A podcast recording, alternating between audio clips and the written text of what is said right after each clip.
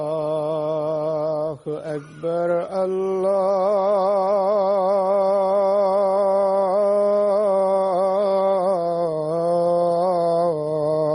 الله أكبر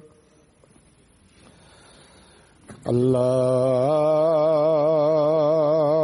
أكبر الله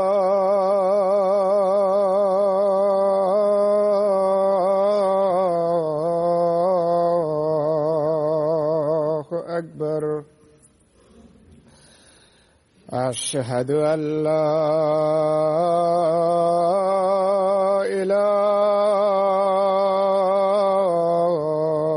إله إلا الله. أشهد أن لا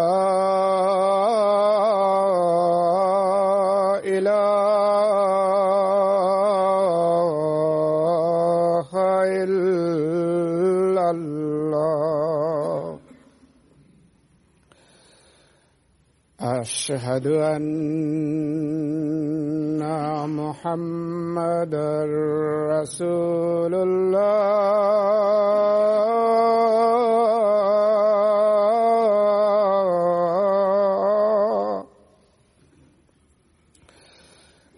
أشهد أن محمدا رسول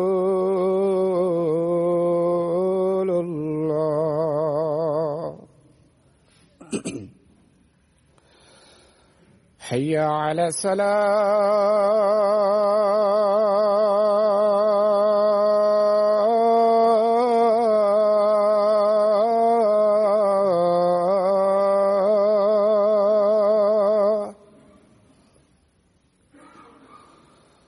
حي على الصلاة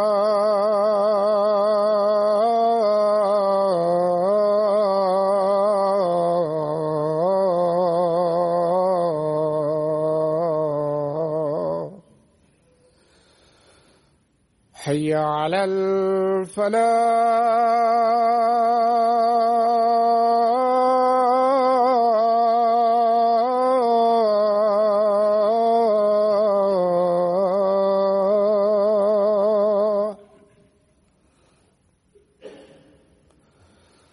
حي على الفلاح.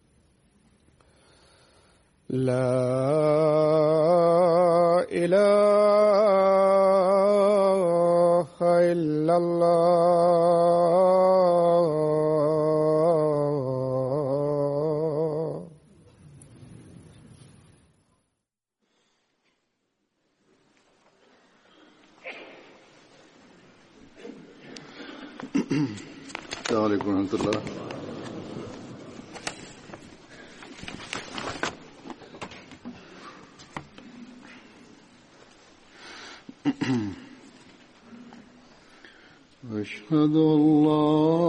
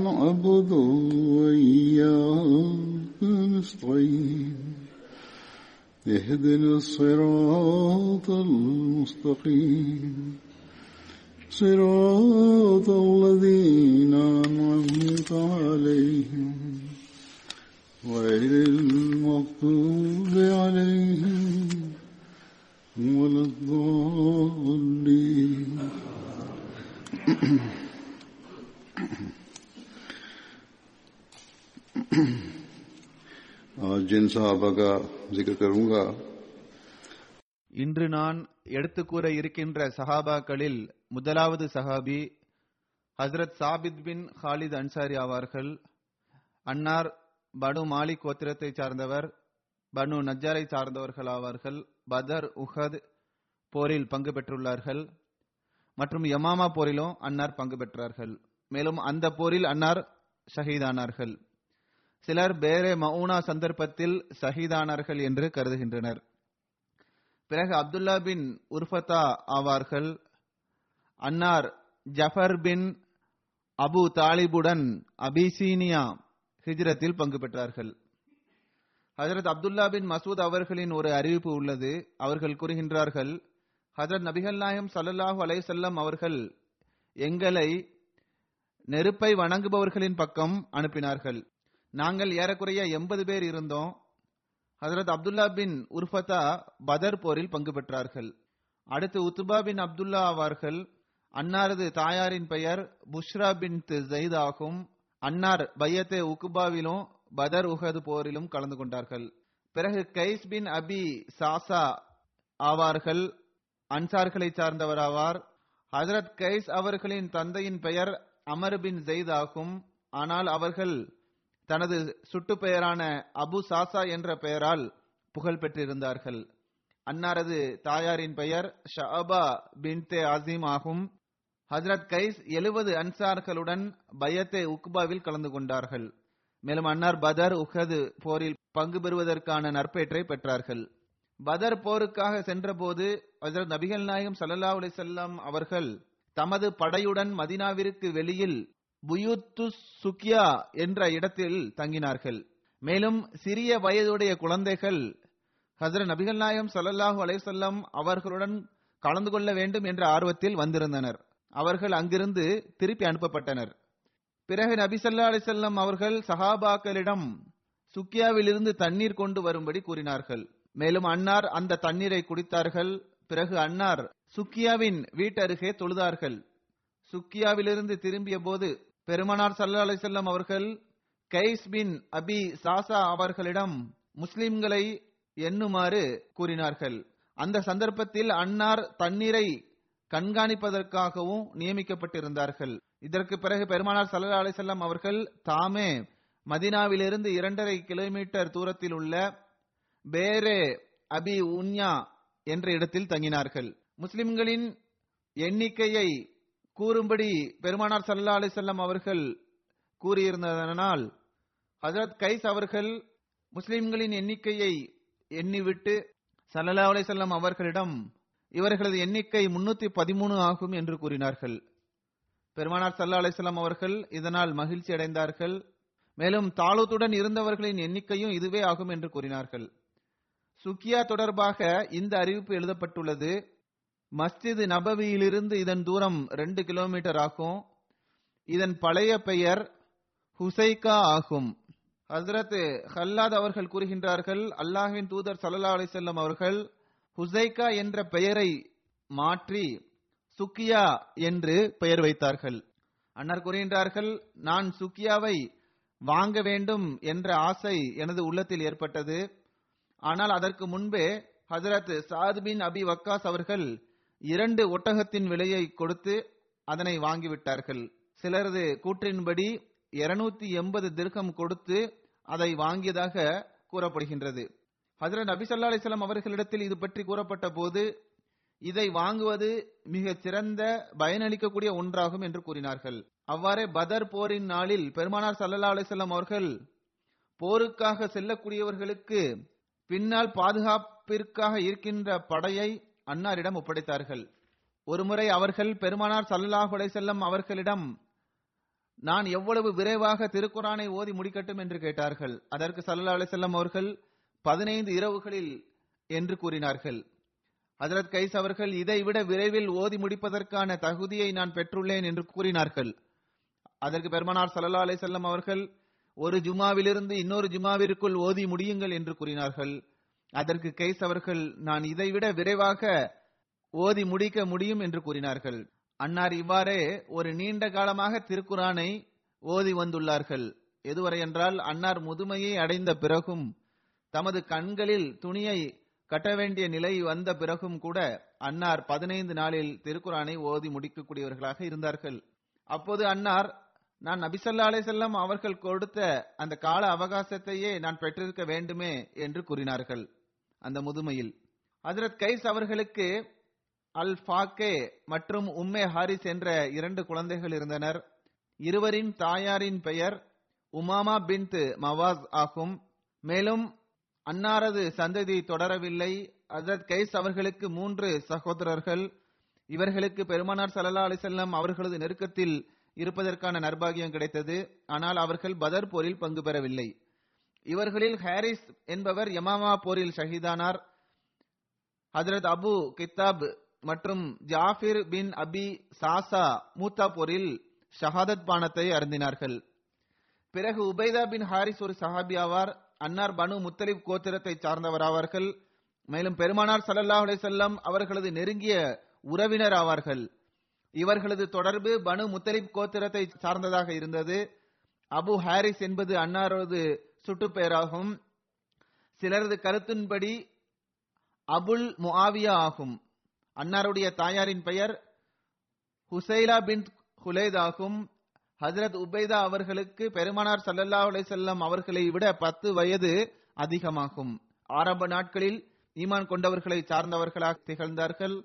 பெருமானார் சல்லல்லாஹு அலைஹி அவர்கள் தாரே அருக்கமிற்கு வருவதற்கு முன்பே அன்னார் ஈமான் கொண்டிருந்தார்கள்.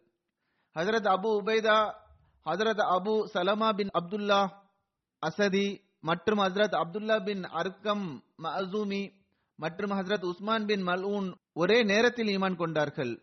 ஹசரத் அபு உபைதா அவர்கள் பெருமானார் சலல்லாஹு அலைவசல்லம் அவர்களிடத்தில் மிகுந்த கண்ணியத்துடன் பார்க்கப்பட்டு வந்தார்கள். ஹசரத் உபைதா பின் ஹாரிஸ் அவர்கள் ஆரம்ப நாட்களில் இஸ்லாத்தை ஏற்றுக்கொண்டிருந்தார்கள். மேலும் அன்னார் பனு அப்தே மனாஃபின் தலைவர்களில் ஒருவர் ஆவார்கள் ஹசரத் உபேதா பின் ஹாரிஸ் தனது இரு சகோதரர்களான ஹசரத் துஃபைல் பின் ஹாரிஸ் மற்றும் ஹுசைன் பின் ஹாரிஸ் ஆகியோருடன் மதினாவை நோக்கி ஹிஜ்ரத் செய்தார்கள்.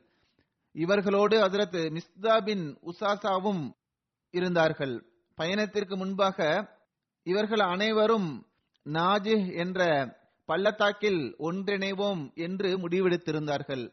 ஆனால் ஹசரத் மிஸ்தா பின் உசாசா பின்தங்கிவிட்டார்கள். ஏனென்றால் அவர்களை பாம்பு கொத்திவிட்டது. ஹசரத் மிஸ்தா அவர்களை பாம்பு கொத்தியது தொடர்பாக இவர்களுக்கு அடுத்த நாள் தெரிய வந்தது. எனவே இவர்கள் திரும்பிச் சென்றனர். மேலும் அவர்களையும் உடன் அழைத்துக் கொண்டு மதினா வந்தனர். மதினாவில் இவர்கள் அப்துல்லா பின் சலமாவின் வீட்டில் தங்கினார்கள். பெருமானார் சல்லா அலிசல்லாம் அவர்கள் ஹசரத் உபைதா பின் ஹாரிஸ் மற்றும் உமேர் பின் அல் ஹுவாம் ஆகியோருக்கிடையில் சகோதரத்துவ பந்தத்தை ஏற்படுத்தினார்கள். ஹதரத் உபைதா பின் ஹாரிஸ் மற்றும் ஹதரத் உமேர் பின் அல் ஹுவாம் ஆகிய இருவரும் பதர் போரில் ஷஹீதானார்கள். இவர்களது இரண்டு சகோதரர்கள் ஹசரத் துஃபைல் பின் ஹாரிஸ் மற்றும் ஹஜரத் ஹுசைன் பின் ஹாரிஸ் ஆகியோரும் அன்னாருடன் கலந்து கொண்டார்கள். பெருமானார் சல்லா அலிசல்லாம் அவர்கள் மதீனாவிற்கு வந்த பிறகு நிராகரிப்பவர்களின் தீங்கிலிருந்து தப்பிப்பதற்காகவும் முஸ்லிம்களின் பாதுகாப்பிற்காகவும் சில திட்டங்களை மேற்கொண்டார்கள். அது பெருமானார் சல்லல்லாஹூ அலஹி வசல்லம் அவர்களது மிகச் சிறந்த அரசியல் தகுதியையும் போர் சந்தர்ப்பங்களில் மேற்கொள்ள வேண்டிய தொலைநோக்கு பார்வையையும் கொண்டதாக இருந்தது என்பதற்கான மிக தெளிவான சான்றாகும். இதை பற்றி எடுத்துக்கூறியவாறு கூறியவாறு மிர்தா பஷீர் அகமது சாஹிப் எம்ஏ அவர்கள் சீரத் காத்தமுன் நபியின் என்ற நூலில் இவ்வாறு குறிப்பிட்டுள்ளார்கள். வரலாற்றிலிருந்து நிரூபணமாகியுள்ளது என்னவென்றால் ஹசரத் நபி ஸல்லல்லாஹு அவர்கள் ஹசரத் உபைதா பின் ஹாரிஸ் அவர்களது தலைமையில் அனுப்பிய முதல் படையானது இக்ரிமா பின் அபு ஜஹிலின் ஒரு படையை எதிர்கொள்ள வேண்டியது. அதில் மக்காவில் உள்ள இரண்டு பலவீனமான முஸ்லிம்கள் குறைஷிகளுடன் இணைந்து வந்திருந்தனர். அவர்கள் குறைஷிகளை விட்டுவிட்டு முஸ்லிம்களிடம் வந்து இணைந்தனர். அறிவிப்பில் வந்துள்ளது முஸ்லிம்களின் படை நிராகரிப்பவர்களின் படைக்கு முன்னே வந்தபோது பனு ஜுஹ்ரா மற்றும் பனு நஃபலின் நட்பு கோத்திரத்தை சார்ந்த இக்தாத் பின் அமரு மற்றும் உத்துபா பின் கஸ்வான் ஆகிய இருவர் நிராகரிப்பவர்களிலிருந்து வெளியேறி முஸ்லிம்களிடம் வந்து இணைந்தனர். இந்த இருவரும் முஸ்லிம்கள் ஆவர் நிராகரிப்பவர்களுடன் ஒன்றாக வருவதைப் போன்று வந்து இவர்கள் முஸ்லிம்களுடன் இணைந்தனர். இப்படிப்பட்ட மக்களுக்கு குறைசிகளின் அநீதியிலிருந்து விடுதலை கிடைப்பதும் முஸ்லிம்களில் வந்து இணைவதும் தான் பெருமானார் சல்லா அலிசல்லாம் அவர்கள் இந்த குழுவை அனுப்பியதன் நோக்கமாகும். ஹிஜ்ரத்திற்கு எட்டு மாதத்திற்கு பிறகு பெருமானார் சல்லல்லாஹ் அலிசல்லாம் அவர்கள் ஹசரத் உபேதா பின் ஹாரிஸ் அவர்களை அறுபது அல்லது எண்பது சவாரிகளுடன் அனுப்பி வைத்தார்கள். பெருமானார் சல்லா அலிசல்லாம் அவர்கள் ஹசரத் உபேதா பின் ஹாரிஸிற்காக வெள்ளை நிற கொடியை கட்டினார்கள். அதை அதரத்து மிஸ்தா பின் உசாசா அவர்கள் எடுத்தார்கள். இந்த படை அனுப்பப்பட்டதன் நோக்கம் என்னவென்றால் குறைசிகளின் வியாபார குழுவை தடுத்து நிறுத்த வேண்டும் என்பதாகும். குறைஷி படையின் அமீர் அபு சுஃபியான் ஆவான் சிலரது பார்வையில் இக்ரிமா பின் அபு ஜஹில் என்று கருதப்படுகின்றது. சிலரது பார்வையில் மெஹ்ரஜ் பின் ஹஃபஸ் ஆவார் என்றும் கூறப்படுகின்றது. இந்த படையில் இருநூறு நபர்கள் இருந்தனர். அவர்கள் வியாபார பொருட்களை எடுத்துக்கொண்டு சென்று கொண்டிருந்தார்கள். சஹாபாக்களின் இந்த ஜமாத் ராஃபே பள்ளத்தாக்கில் இந்த குழுவை தடுத்து நிறுத்தினார்கள். அந்த இடத்தை உத்ஆன் என்றும் கூறப்படுகின்றது. இரண்டு படைக்கும் இடையே அம்புகளால் சண்டை மட்டுமே நடந்தது. வேறு எதனையும் கொண்டு சண்டை நடக்கவில்லை. மேலும் போருக்காக வரிசையும் சரி செய்யப்படவில்லை. முஸ்லிம்கள் தரப்பிலிருந்து அம்புகளை எய்த முதல் சஹாபி சஅத் பின் அபி வக்காஸ் ஆவார்கள். அந்த அம்புதான் இஸ்லாம் தரப்பிலிருந்து முதல் முறையாக ஏவப்பட்டது. இந்த சந்தர்ப்பத்தில் இக்தாத் பின் அஸ்வத் ஒய்னா பின் கஸ்வான் மற்றும் இன்னொரு வரலாற்று நூலில் உத்துபான் பின் கஸ்வான் என்பவரை பற்றியும் எழுதப்பட்டுள்ளது. ஆகிய இத்தகைய நபர்கள் நிராகரிப்பவர்களின் கூட்டத்திலிருந்து வெளியேறி முஸ்லிம்களிடம் வந்து இணைந்தனர். ஏனென்றால் இந்த இருவரும் இஸ்லாத்தை ஏற்றுக்கொண்டிருந்தார்கள் மேலும் அவர்கள் முஸ்லிம்களிடம் செல்ல விரும்பினார்கள். ஹசரத் உபைதா பின் ஹாரிஸ் அவர்களது தலைமையில் அனுப்பப்பட்ட படை மேலும் அம்புகளால் போர் தொடுக்கப்பட்ட பிறகு இரண்டு பிரிவினரும் பின்வாங்கினர். ஏனென்றால் முஸ்லிம்கள் மீது நிராகரிப்பவர்களுக்கு எந்த அளவுக்கு அச்சம் ஏற்பட்டது என்றால் முஸ்லிம்களின் ஒரு மிக பெரும் படை இருக்கின்றது. அதன் மூலம் இவர்களுக்கு உதவி கிடைக்கின்றது என்ற எண்ணம் நிராகரிப்பாளர்களிடம் தோன்றியது. இதன் காரணமாக அவர்கள் அச்சத்திற்குள்ளாகி பின்வாங்கினர். முஸ்லிம்களும் இதன் காரணமாக அவர்களை பின்தொடரவில்லை. இரு தரப்பினருக்கும் இடையே சண்டைகள் நிகழத்தான் செய்தது. ஆனால் நிராகரிப்பவர்கள் பின்வாங்கி சென்றதனால் முஸ்லிம்கள் அவர்களை பின்தொடரவில்லை. ஹஜரத் மிர்சா பஷீர் அஹமத் சாஹிப் அவர்கள் சீரத் காத்தமுன் நபியினில் இவ்வாறு எழுதியுள்ளார்கள் ஹுதான் போரில் இருந்து திரும்பி வந்ததும் ரபியுல் அவ்வல் மாதத்தின் ஆரம்பத்தில் பெருமானார் சல்லா அலிசல்லம் அவர்கள் தனது நெருக்கமான ஒரு உறவினரான உபைதா பின் ஹாரிஸ் அவர்களின் தலைமையில் அறுபது எழுபது சவாரிகளை கொண்ட ஒரு குழுவை அனுப்பி வைத்தார்கள். இதன் நோக்கம் குறைஷிகளின் நோக்கத்தை பற்றி அறிவதற்காக இருந்தது. அதாவது குறைஷிகளின் தாக்குதல் தொடர்பான விஷயத்தை அறிவதற்காகவே அனுப்பப்பட்டது. உபைதா பின் ஹாரிஸ் மற்றும் அவர்களுடன் இருப்பவர்கள் சில மைல் தூரத்தை கடந்து சனியத்துல் மர்ரா என்ற இடத்தை அடைந்தபோது இக்ரிமாவின் தலைமையில் இருநூறு இளைஞர்களை கொண்ட ஒரு படை கூடாரத்தை அமைத்திருப்பதை கண்டார்கள். ஒருவர் மற்றவருக்கு முன்னால் வந்தனர். இருவருக்கும் இடையில் அம்புகளால் சண்டையும் நடந்தது. இந்த முஸ்லிம்களுக்கு பின்னால் வேறு சிலரும் இருக்கலாம் என்ற அச்சத்தில் நிராகரிப்பவர்கள் முஸ்லிம்களுடன் போர் செய்யவில்லை.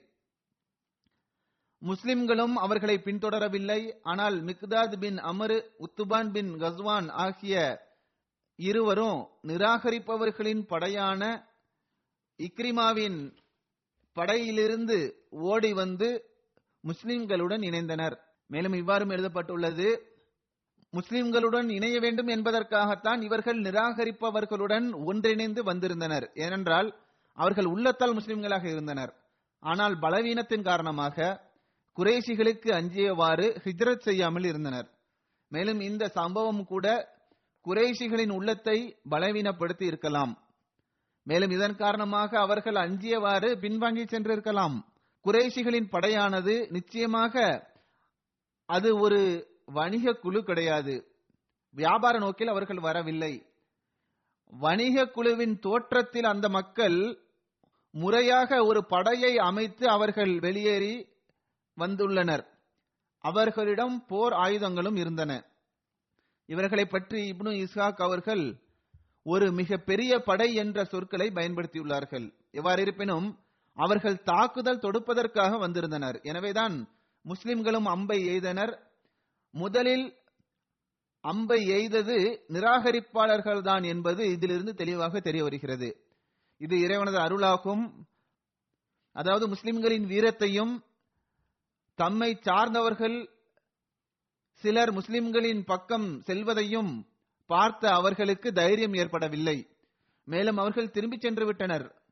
முஸ்லிம்கள் செய்த இந்த சண்டையினால் அவர்களுக்கு ஏற்பட்ட பயன் என்னவென்றால் இரண்டு முஸ்லிம் ஆன்மாக்கள் குறைஷிகளின் அநீதியிலிருந்து ரட்சிப்பை பெற்றது. அவர்கள் பதர் போர் சந்தர்ப்பத்தில் முஸ்லிம்கள் தரப்பிலிருந்து வலீத் பின் உத்பாவுடன் சண்டையிட்டார்கள்.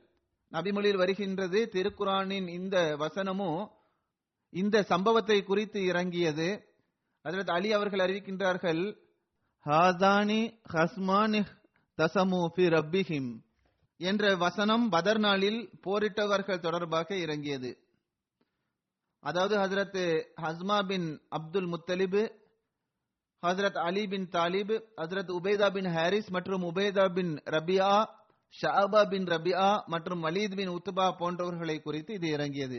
இந்த வசனத்தின் பொருள் சண்டையிடக்கூடிய இந்த இருவரும் தமது இறைவனை குறித்து வாக்குவாதம் செய்தனர் என்று வருகின்றது.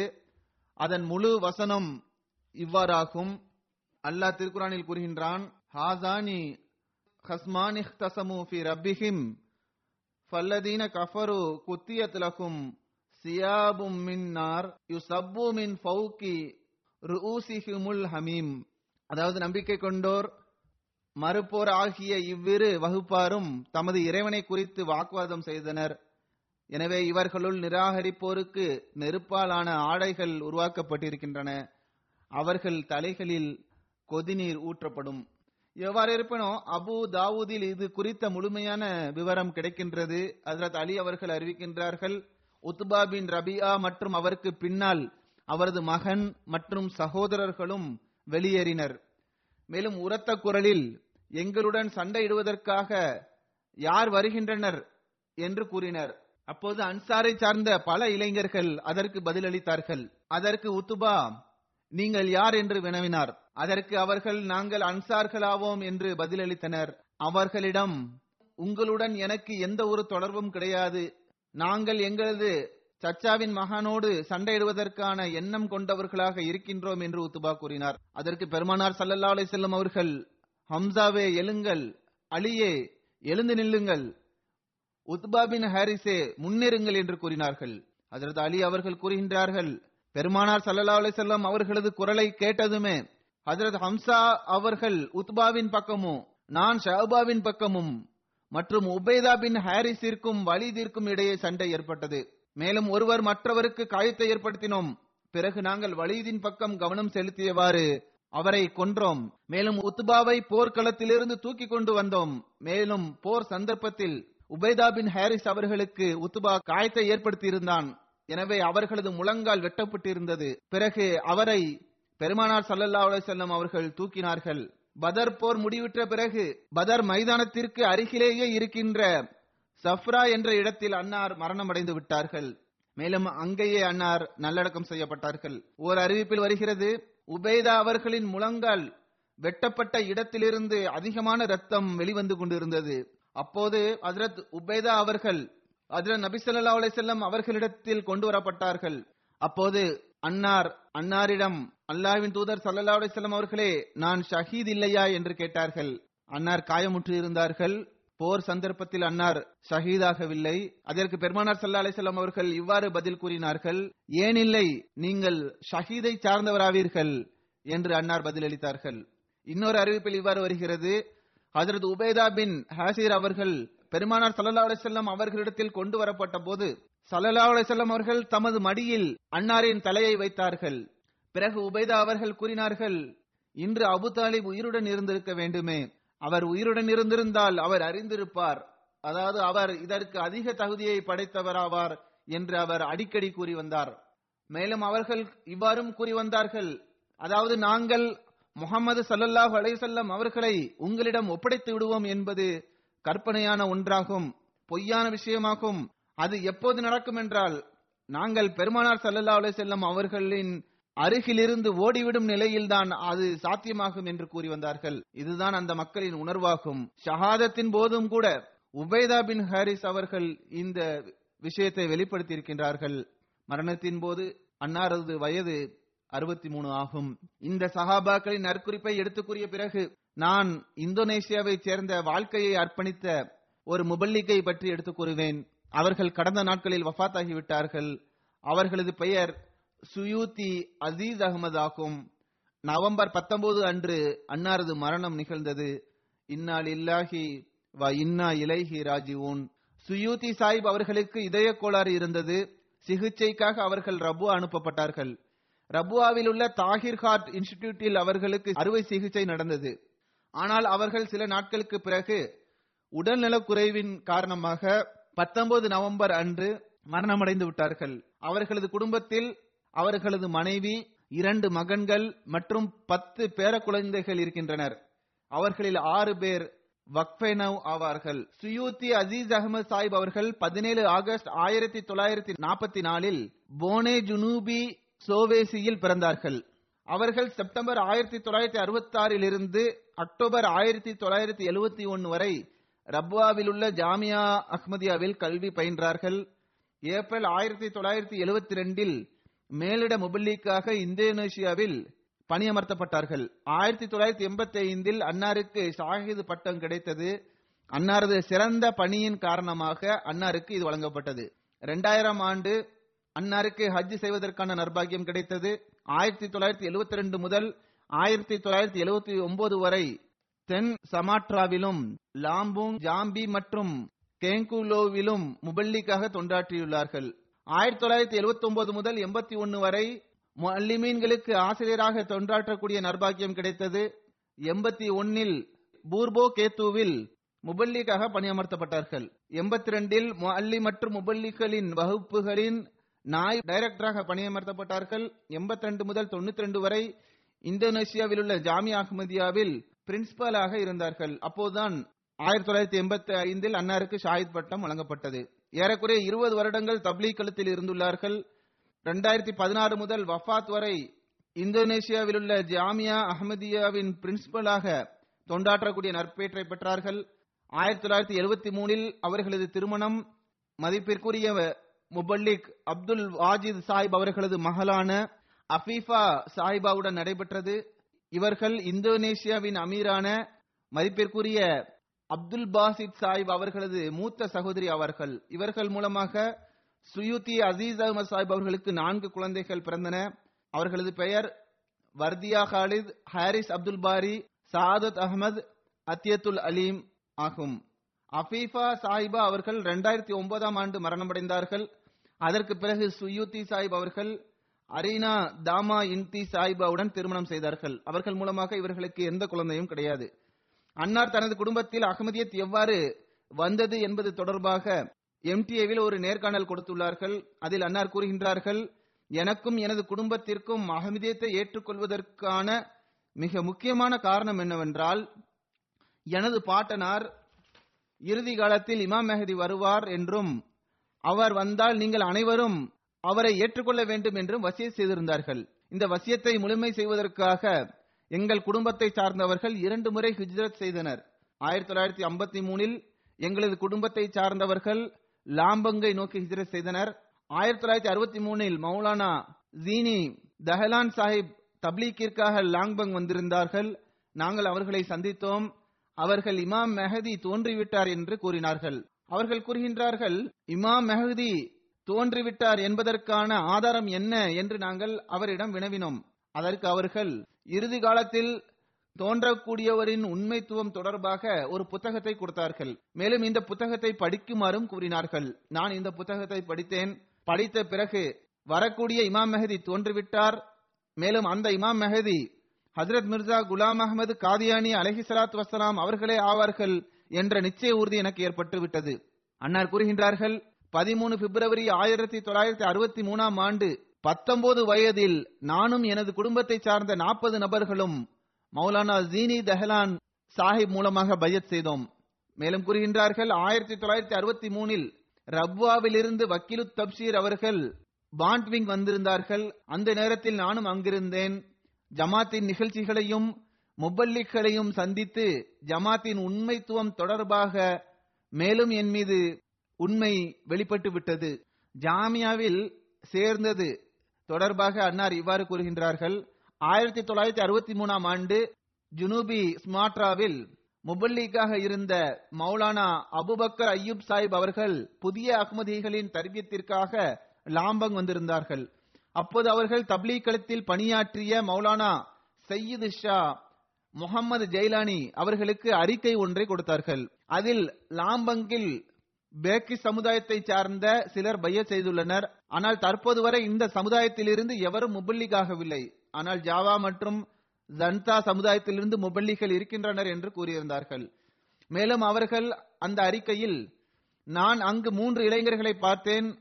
அவர்களை கல்வி கற்பதற்காக ரப்பாவிற்கு அனுப்பலாம் என்ற ஆலோசனையையும் அதில் குறிப்பிட்டிருந்தார்கள். அன்னார் கூறுகின்றார்கள் மூன்று இளைஞர்களில் நானும் ஒருவனாவேன்.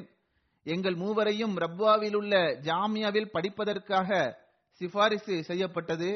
எங்களிடம் பாஸ்போர்ட் தயார் செய்யும்படியும் கூறப்பட்டது. ஆனால் இந்தோனேசியாவில் நிலைமைகள் சரியில்லாததால் பாஸ்போர்ட் தயார் செய்ய முடியாமல் போயிற்று. பிறகு ஆயிரத்தி தொள்ளாயிரத்தி அறுபத்தாறில் மௌலானா இமாமுத்தீன் சாஹிபோடு பாகிஸ்தான் எம்பசியில் விசாவிற்காக விண்ணப்பித்தோம். பதினைந்து நிமிடத்திற்குள் விசா கிடைத்தது.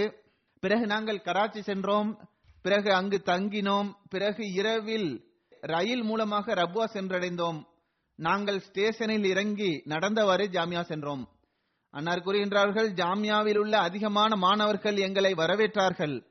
புதியதொரு சூழல் இருந்தது. ஆரம்ப நாட்களில் பெரிய பெரிய கஷ்டங்கள் இருந்தன. ஆனால் பிறகு அது பழகிவிட்டது. அன்னார் கூறுகின்றார்கள் மூன்று நாட்களில் எங்களுக்கு ஜாமியாவில் இணைவதற்கான அனுமதி கிடைத்து விட்டது எங்களுக்கு ஆசிரியராக ஹஜரத் வாக்களிக்கப்பட்ட மசி அலைசலாம் அவர்களின் சஹாபியான ஹஜரத் மாஸ்டர் அத்தா முகமது சாஹிப் அவர்கள் இருந்தார்கள். அன்னார் கூறுகின்றார்கள் ரப்வாவில் நாங்கள் தங்கியிருந்த போது ஹஜரத் வாக்களிக்கப்பட்ட மசி அலைசலாம் அவர்களின் பல சஹாபாக்களை சந்தித்துள்ளோம். எப்போதும் ஏதாவது ஒரு சஹாபியை சந்திப்பதற்கான வாய்ப்பை நாங்கள் எதிர்பார்த்து கொண்டிருப்போம். மேலும் அவர்களை சந்தித்து அவர்களுடன் பேசியவாறு அவர்களுடைய பாதங்களை அமுக்கி விடுவோம். ஹஜரத் மூன்றாவது கலிபத்துல் மசி அவர்களுடனான சந்திப்பு தொடர்பாக அன்னார் கூறுகின்றார்கள். ஹஜரத் மூன்றாவது கலிபத்துல் மசி அவர்கள் ஹலீஃபாவாக தேர்ந்தெடுக்கப்பட்ட பிறகு முதல் முறையாக நாங்கள் அன்னாரை சந்திக்க சென்றோம். உசூர் அவர்கள் எங்களை கட்டி தழுவினார்கள்.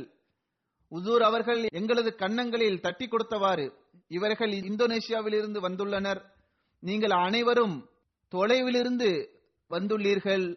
வெளிநாட்டை சார்ந்த நீங்கள் அனைவரும் என் குழந்தையாவீர்கள் என்று உசூர் அவர்கள் கூறினார்கள். அன்னார் கூறுகின்றார்கள் அதரது மூன்றாவது கலிஃபத்துல் மசி அவர்களின் ஆன்மீக ஒளி எப்போதும் எங்களுடன் இருந்து வந்தது. இதன் காரணமாக எங்களது அனைத்து கஷ்டங்களும் எளிதாகிவிட்டன. ஹசரத் மூன்றாவது கலிஃபத்துல் மசி அவர்கள் உங்களுக்கு ஏதாவது கஷ்டம் இருந்தால் என்னிடம் கூறுங்கள் என்று கூறியிருந்தார்கள். அன்னார் கூறுகின்றார்கள் நான் இந்தோனேசியா திரும்பி செல்வதற்கு முன்பாக உசூர் அவர்களை சந்திக்க சென்றேன். மூன்றாவது கலிஃபத்துல் மசி அவர்கள் உங்களுக்கு என்ன வேண்டும் என்று கேட்டார்கள். அதற்கு நான் சில புத்தகங்கள் வேண்டும் என்று கூறினேன். மேலும் நான் அலுவலகத்திற்கு சென்றேன். ஆனால் எனக்கு அங்கு கிடைக்கவில்லை என்று கூறினேன். பிறகு மூன்றாவது கலிபத்துல் மசி அவர்கள் தனது பேனாவினால் ஒரு குறிப்பு எழுதினார்கள். அதில் சுயூத்தி அவர்களுக்கு புத்தகங்களை கொடுக்கவும் என்று எழுதினார்கள். இதற்கு பிறகு எனக்கு ரூஹானி ஹசாயினின் முழு தொகுப்பும் வழங்கப்பட்டது. இது இப்போது வரை என்னிடத்தில் இருக்கின்றன. செல்வதற்கு முன்பாக உதூர் அவர்கள் நீண்ட நேரம் வரை என்னை கட்டி தழுவினார்கள். மேலும் எனது காதில் உனது தலைவரிடம் நன்றிகேடு காட்டாதீர்கள். இதுவே எனது அறிவுரையாகும் என்று கூறினார்கள். ஒரு சம்பவத்தை எழுதுகின்றார்கள். ஆயிரத்தி தொள்ளாயிரத்தி தொண்ணூத்தி மூணாம் ஆண்டு இந்தோனேசியாவின் அமீர் மதிப்பிற்குரிய ஷரீப் அகமது போக்கஸ் அவர்கள் உலகளாவிய பையத் நிகழ்ச்சியை வெற்றிகரமாக ஆக்குவதற்காக என்னை பிலிப்பைன்ஸ் அனுப்பினார்கள். மேலும் இது நான்காவது ஹலிஃபத்துல் மசி அவர்களது கட்டளையாகும் என்று கூறினார்கள். அன்னார் கூறுகின்றார்கள் நான் மிகவும் பலவீனமானவனாவேன். எனக்கு மொழியும் தெரியாது என்று நான் எடுத்து கூறினேன். அதற்கு அவர்கள் உங்கள் மீது எனக்கு நம்பிக்கை இருக்கின்றது என்று கூறினார்கள். எனவே நான் ஜமாத் சென்டருக்கு சென்றேன். அங்கு செல்வதற்கு நம்மேலா மற்றும் ஜம்பா காஸ்டி வழியாக செல்ல வேண்டியுள்ளது. உணவு தொடர்பாக அன்னார் கூறும்போது நான் சாப்பிட்ட போது அந்த உணவு எனக்கு வயிற்று கோளாறை ஏற்படுத்தியது. மிகவும் பலவீனம் ஏற்பட்டது. அப்படிப்பட்ட நேரத்தில் நான் துவா செய்தேன். அல்லாகவே நான் இங்கு மரணித்து விட்டால் எனது ஜனாதாவை தொலை வைக்கக்கூடிய எந்த ஒரு முஸ்லீமும் இங்கு கிடையாது என்று துவா செய்தேன். அன்னார் கூறுகின்றார்கள் இரவில் நான் கனவில் பார்த்தேன். ஒரு செவிலிய யூனிஃபார்ம் அணிந்திருந்தார்கள். என்னிடத்தில் வந்து எனது கை மற்றும் எனது தலையை தடவியவாறு ஊதினார்கள். அப்போது எனது உடல் குளிர்ந்து விட்டதை போன்று நான் உணர்ந்தேன். அந்த குளிர் கால்களில் உள்ள விரல்களின் வழியாக வெளியேறிவிட்டது. அன்னார் கூறுகின்றார்கள் காலையில் நான் எழுந்தபோது முற்றிலும் குணமாகிவிட்டேன். எனவே நான் தாவியை நோக்கி சென்றேன். அல்லாஹின் அருளால் மூன்று மாதத்திற்குள் அங்கு நூத்தி முப்பது பேர் பையத் செய்து அகமதியா ஜமாத்தில் இணைந்தனர். இந்தோனேசியாவின் அமீர் அப்துல் பாசித் சாஹிப் அவர்கள் கூறுகின்றார்கள். அன்னார் எழுதுகின்றார்கள் சியூதி அசீஸ் சாஹிப் அவர்களை மச்சான் என்ற முறையிலும் ஒரு முபல்லிக் என்ற முறையிலும் நான் பார்த்துள்ளேன். நன்றாக அவர்களை பார்ப்பதற்கான வாய்ப்பு எனக்கு கிடைத்தது. எளிமையான நபராவார். பணிவிலும் தன்னடக்கத்திலும் உயர்ந்த முன்மாதிரியான நபராவார்.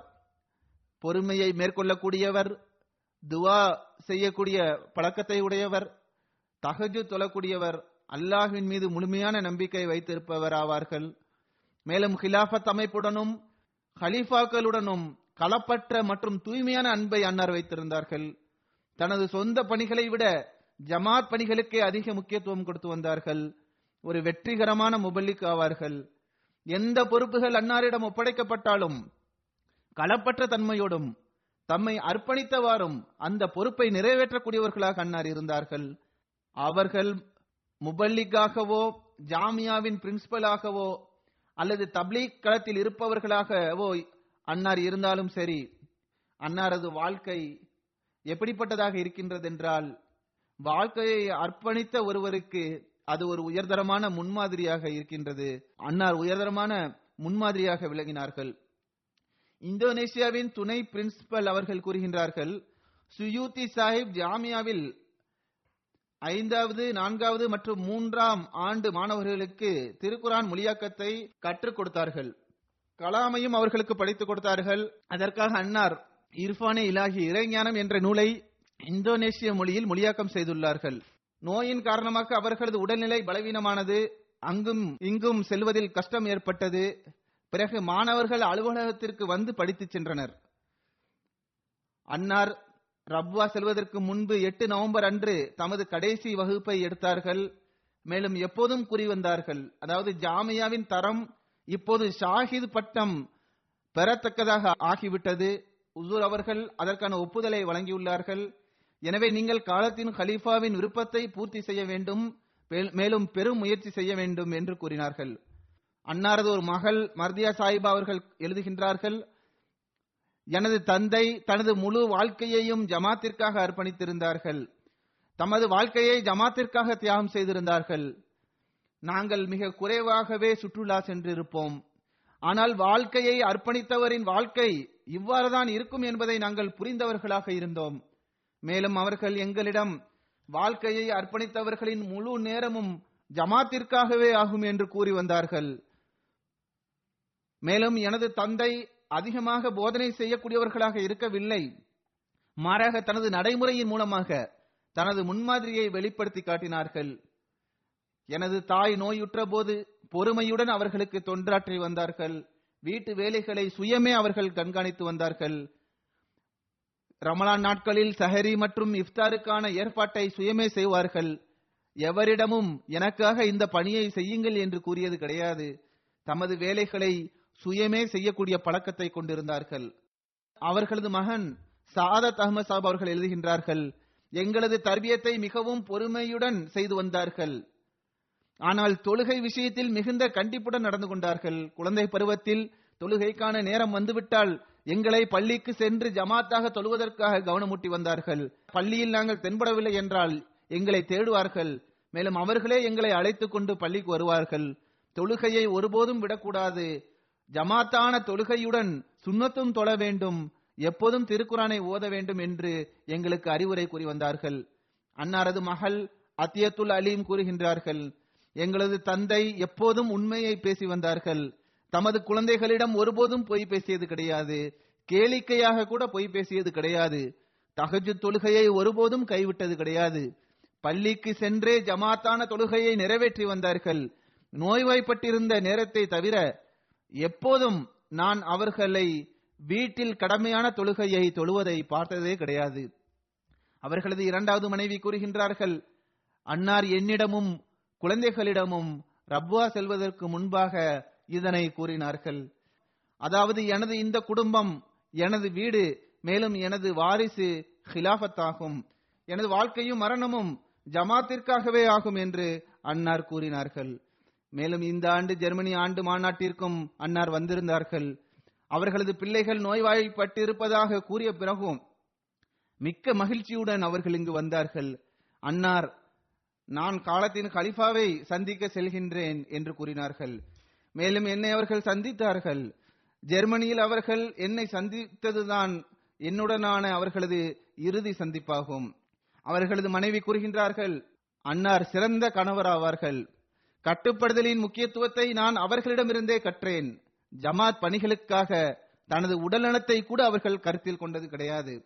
சுயூத்தி அசீஸ் அகமது சாஹிப் அவர்களின் மருமகன் கூறுகின்றார்கள் இரண்டாயிரத்தி ஐந்தாம் ஆண்டு மக்கள் நமது பள்ளிவாசலின் மீது தாக்குதல் தொடுக்க இருக்கின்றனர் என்ற செய்தி கிடைத்தது. எனவே ஹுத்தாம்கள் மேலிடத்தின் பாதுகாப்பிற்காக பள்ளிக்கு வருமாறு கட்டளையிடப்பட்டது. நானும் அங்கு சென்றிருந்தேன். சுயூதி சாஹிப் தப்லீக் களத்தில் இருந்தார்கள். அன்னார் ஒருபோதும் அஞ்சியதை நான் பார்த்ததே கிடையாது.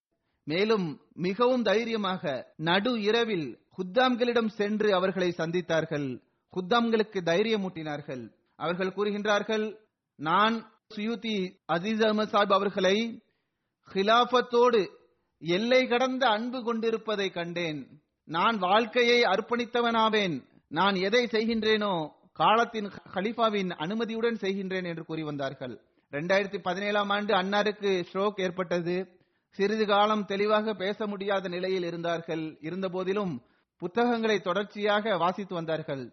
ஜாமியா அஹமதியாவிற்கு சென்று மாணவர்களுக்கு படித்துக் கொடுக்க வேண்டும் என்ற ஆசை எப்போதும் அன்னாரிடம் இருந்தது. தர்பியத் செயலர் அகமது சாஹிப் அவர்கள் எழுதுகின்றார்கள் எவரிடமிருந்தாவது சிறந்த ஆலோசனையை பெற்றால் எவ்வித தயக்கமுமின்றி மிகவும் கண்ணியத்துடன் நன்றி கூறுவார்கள். பணிகளில் ஏதேனும் கஷ்டம் இருப்பின் கலப்பற்ற தன்மையுடன் ஆலோசனை கேட்பார்கள். அகமது நூர் சாஹிப் முபல்லிக் அவர்கள் எழுதுகின்றார்கள் எப்போதும் எளிமையாக இருந்து வந்தார்கள் ஆனால் ஒழுக்கத்தை பேணி வந்தார்கள். வயது முதிர்ந்தவராக இருந்த போதிலும் ஜமாத் பணிகளை ஆர்வத்துடன் ஒரு இளைஞனை போன்று செய்து வந்தார்கள். அவர்கள் செய்த ஒரு அறிவுரை எப்போதும் எனக்கு நினைவில் இருக்கின்றது. அது என்னவென்றால் உங்களது முகத்தை அல்லாஹ்விடமிருந்து ஒருபோதும் திருப்பி விடாதீர்கள். அல்லாஹ்விடம் உதவி தேடுங்கள். அவன் தனது அடியானின் மன்றாடுதலை ஒருபோதும் நிராகரிப்பதில்லை என்று அறிவுரை செய்தார்கள். ஷாஹித் வகுப்பிற்கான நேர்காணல் நடைபெற்ற போது அன்னார் அழுதவாறும் நடுங்கியவாறும் என்னிடம் இவ்விஷயத்தை கூறினார்கள். அதாவது இந்த வக்ஃபை வாழ்க்கையை அர்ப்பணித்ததை நீங்கள் ஒருபோதும் விட்டு விடாதீர்கள் எவர் இந்த வக்ஃபை விட்டு விடுவாரோ அவர் மிக பெரிய நஷ்டத்தை மேற்கொள்ளக்கூடியவராக இருப்பார் என்று கூறினார்கள். சுயுத்தி சாஹிப் தொடர்பாக ஒருவர் கூறுகின்றார் கந்தாரி என்ற இடத்திற்கு அன்னார் வந்திருந்தார்கள். அங்கு போதனை செய்தவாறு இந்த விஷயத்தை கூறினார்கள். அதாவது ஒரு முரபிக்கு ஜமாத் அமைப்பை சரி செய்வதில் வெளிப்புற மற்றும் உட்புற பிரச்சனைகளை எதிர்கொள்ள வேண்டியது வந்தால் அவர் எவ்வித அச்சமும் இன்றி முன்னேற வேண்டும். மேலும் இறைவனது உதவி நிச்சயமாக நம்முடன் இருக்கும் என்ற நம்பிக்கையை நீங்கள் வைக்க வேண்டும். ஆனால் தனிப்பட்ட குறைபாடுகளின் காரணமாக ஜமாத் மக்களின் குற்றச்சாட்டுகளுக்கு ஆளாக வேண்டியது வந்தால் அதற்காக அவர் தம்மை ஆய்வு செய்ய வேண்டும். அதில் முன்னேற்றத்தை ஏற்படுத்துவது அவசியமாகும். ஜமாத் பணிகளில் நீங்கள் கவலையடைய வேண்டாம். அல்லாஹுவின் மீது நம்பிக்கை வையுங்கள். நல்லெண்ணத்துடன் பணி செய்யுங்கள். ஆனால் தனிப்பட்ட தீமைகள் இருக்கும் என்றால் நிச்சயமாக தம்மை தாமே ஆய்வு செய்யுங்கள் என்று அறிவுரை கூறினார்கள். ஹாலித் அகமது கான் சாஹிப் மொபல்லிக் எழுதுகின்றார்கள்.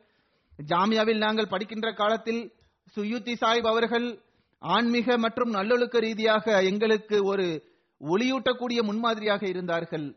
அன்னார் தொழுகையை குறித்த நேரத்தில் ஜமாத்தாக தொழுவதை முறையாக பேணி வந்தார்கள். இன்னும் சொல்வதென்றால் சில நேரங்களில் ஜமாத்தான தொழுகைக்கு முன்பாகவே பள்ளிக்கு சென்று அமர்ந்திருப்பார்கள்.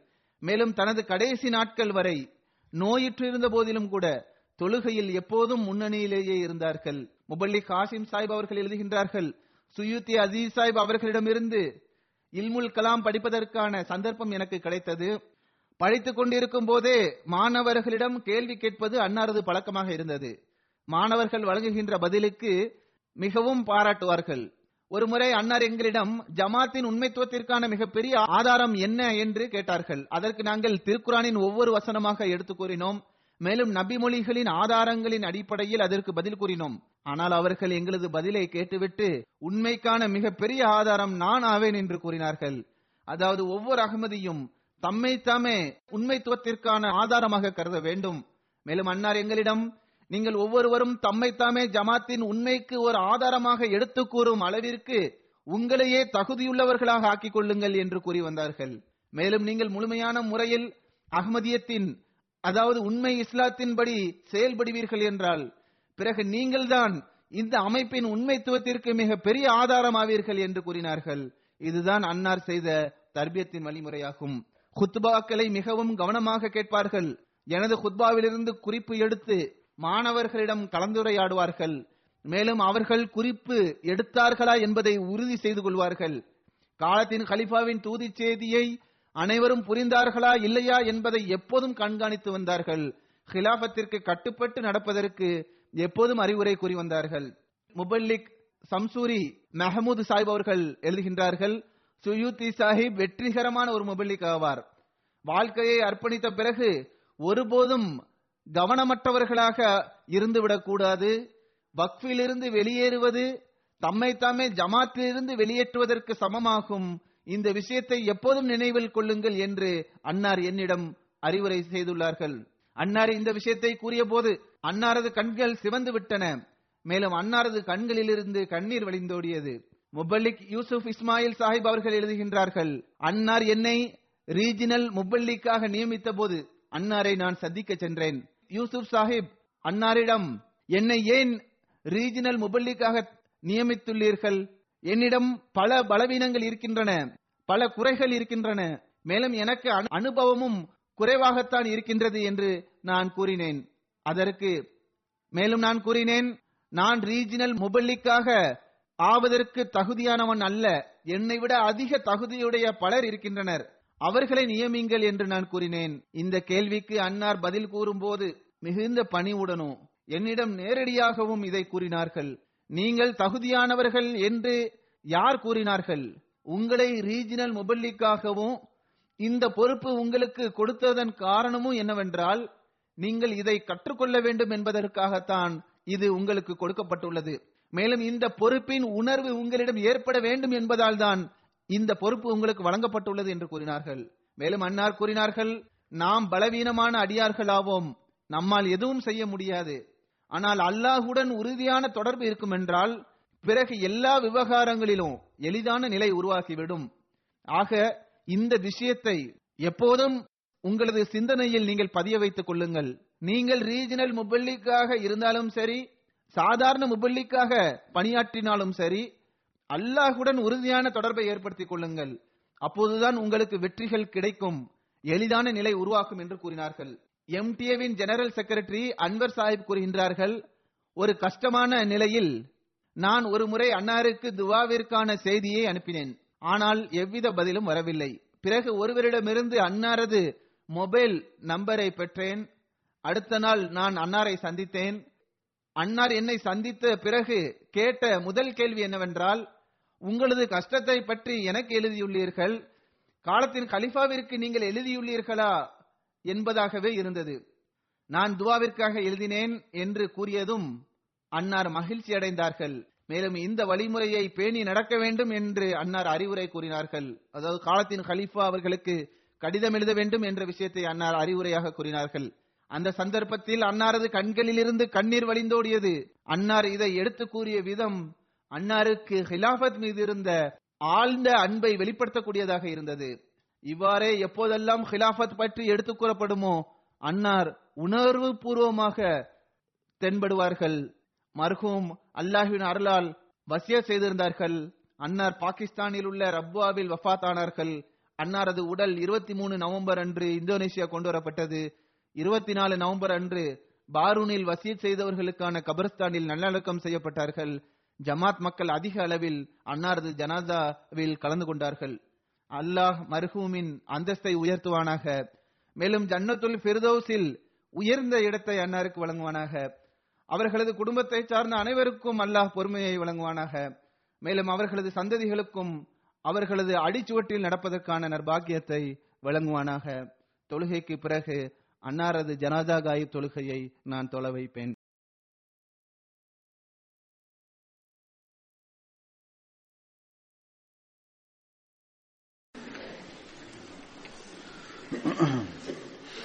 الحمد لله الحمد لله نحمده ونستعينه ونستغفره ونؤمن به ونتوكل عليه ونعوذ بالله من شرور أنفسنا ومن سيئات أعمالنا.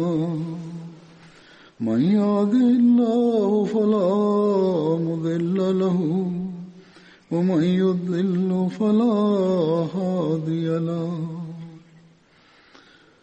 ونشهد أن لا إله إلا الله ونشهد أن محمدا عبده ورسوله. عباد الله رحمكم الله. إن الله يأمر بالعدل واللسان وإيتاء ذي القربى وينهى عن الفحشاء والمنكر والبغي يعظكم لعلكم تذكرون. اذكروا الله يذكركم وادعوه يستجب لكم ولذكر الله أكبر. نمازوں کے بعد میں جنازہ غائب بھی پڑھاؤں گا.